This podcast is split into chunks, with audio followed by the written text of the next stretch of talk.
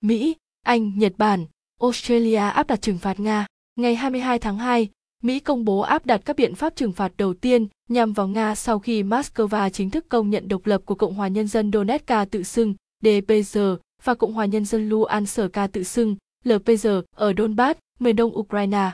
Theo các hãng tin AFP, Pháp và TASS, Nga, trong tuyên bố, Tổng thống Mỹ Joe Biden thông báo đợt trừng phạt đầu tiên nhằm vào các thể chế tài chính của Nga và giới tinh hoa trong lĩnh vực này. Ông nêu rõ các biện pháp này sẽ có hiệu lực vào ngày 23 tháng 2, được đưa ra có sự phối hợp chặt chẽ với các đồng minh của Mỹ.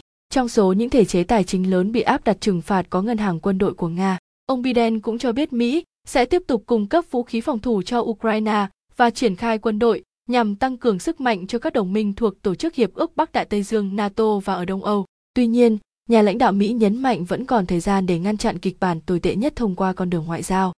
Trước đó cùng ngày, ông Biden đã có cuộc gặp với Ngoại trưởng Ukraine do Leba đang ở thăm Washington nhằm tái khẳng định sự ủng hộ đối với Kiev trong bối cảnh căng thẳng leo thang với Nga.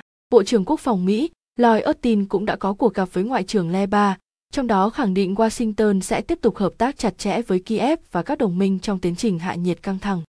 Cùng ngày, anh thông báo các biện pháp trừng phạt nhằm vào năm ngân hàng và ba tỷ phú của Nga, động thái mà Thủ tướng Anh Boris Johnson gọi là đòn tấn công đầu tiên nhằm vào Moscow liên quan vấn đề Ukraine. Các ngân hàng Nga mà anh tuyên bố trừng phạt gồm Russia, ES Bank, General Bank, Zomban và Black Bank, cùng ba tỷ phú Gennady Timchen, Boris Zotenbe và Igor Zotenbe sẽ bị đóng băng toàn bộ tài sản tại Anh. Bên cạnh đó, các tỷ phú này sẽ bị cấm đến Anh. Mọi cá nhân và thực thể tại Anh không được phép giao dịch với các tỷ phú này, cũng như các ngân hàng bị trừng phạt. Trước đó, Ngoại trưởng Mỹ Antony Blinken cho biết đã hủy cuộc gặp với người đồng cấp Nga Sergei Lavrov được lên lịch trong tuần này. Ngoại trưởng Pháp Jean Zidler de Zion cũng thông báo hủy lời mời gặp mặt với người đồng cấp Nga Lavrov.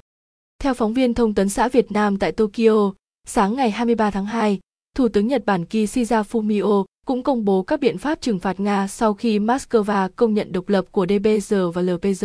Phát biểu trước báo giới, Thủ tướng Kishida nêu rõ Nhật Bản sẽ đình chỉ việc cấp thị thực và đóng băng tài sản của các cá nhân liên quan các khu vực ly khai của Ukraine. Bên cạnh đó, Nhật Bản cũng sẽ áp đặt lệnh cấm thương mại đối với các khu vực này. Australia cùng ngày cũng thông báo áp đặt trừng phạt Nga liên quan vấn đề trên. Ngày 21 tháng 2, Tổng thống Putin tuyên bố Nga công nhận chủ quyền của DBS và LPR, đồng thời chỉ thị Bộ Ngoại giao Nga thiết lập quan hệ ngoại giao và Bộ Quốc phòng Nga điều binh sĩ đến làm nhiệm vụ gìn giữ hòa bình tại hai khu vực trên.